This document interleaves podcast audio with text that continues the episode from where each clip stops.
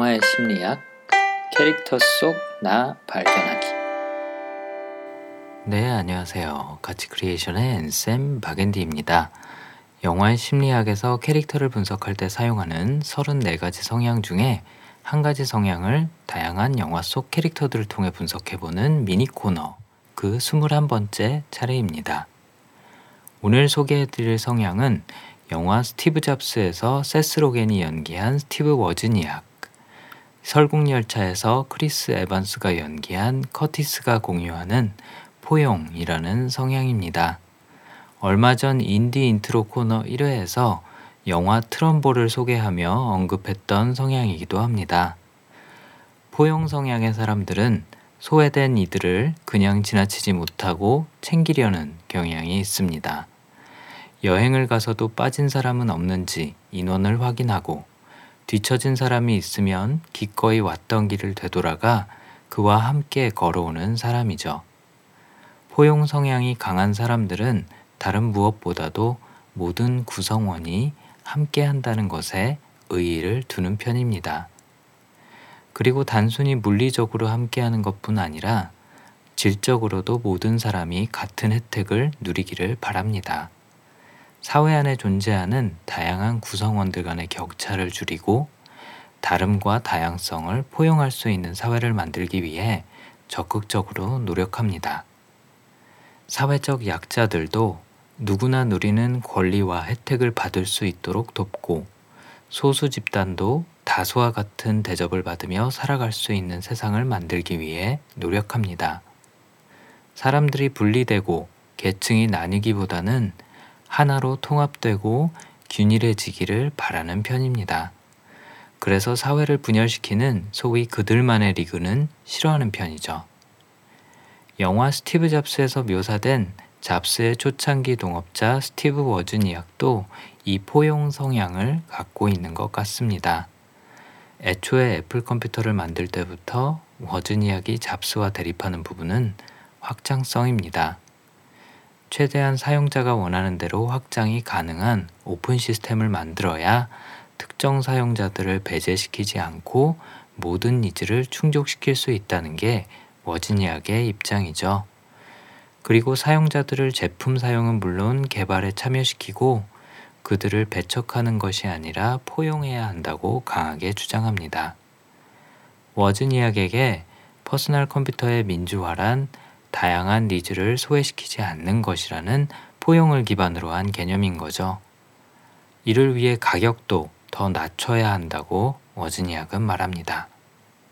반면 포용과는 반대되는 성향인 최상화 성향을 갖고 있는 잡스는 직관적이고 최적화된 사용자 경험을 위해서는 open system이 아닌 closed system, 즉 출고 후에는 확장이나 변형이 불가능한 형태가 불가피하다고 주장하며 워즈니악의 의견을 대부분 묵살합니다.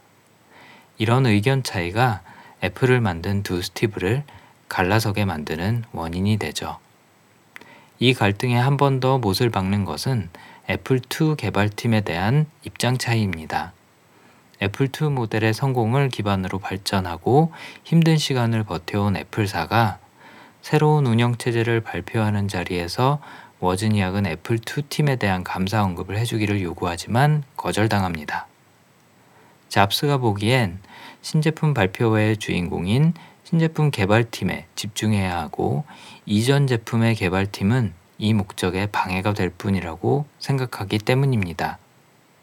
최선, 최상인 것 한두 가지에 집중하는 최상화와 전체를 중요시하는 포용은 이렇게 거의 반대인 관점으로 갈등의 소지를 제공하는 경우가 종종 있습니다.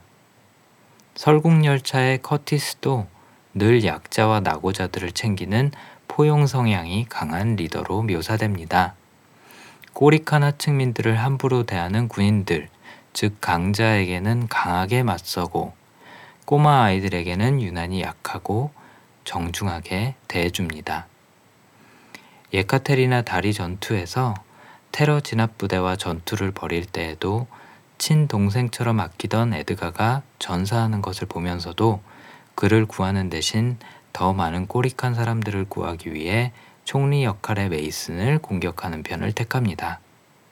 심지어 설국열차를 발명하고 운영 중인 윌포드가 계급사회의 필요성과 생태계의 질서를 설명하며 이를 총괄하는 자신의 권위를 커티스에게 물려주겠다고 제안할 때에도 포용 성향이 강한 커티스는 열차의 꼬리와 머리 같은 계급이 존재해서는 안 된다고 믿기에 거부합니다. 오히려 그는 자신의 목숨을 희생해서라도 설국열차와 불평등한 계급 체계를 파괴하고 꽁꽁 언 바깥 세계로의 문을 여는 것을 선택합니다. 최근 상영했던 영화 트럼보에서 할리우드 작가 달튼 트럼보가 공산주의를 택한 이유도 위의 두 인물들의 생각과 비슷합니다. 그가 딸에게 공산주의를 설명해 주는 것을 들어보면 간단한 이유입니다. 굶주린 자에게 배부른 자가 나눠 주어야 한다. 자신의 명예와 생계를 희생해 가면서까지 트럼보는 불의에 희생된 주변 사람들을 돌보기 위한 싸움을 이어갑니다.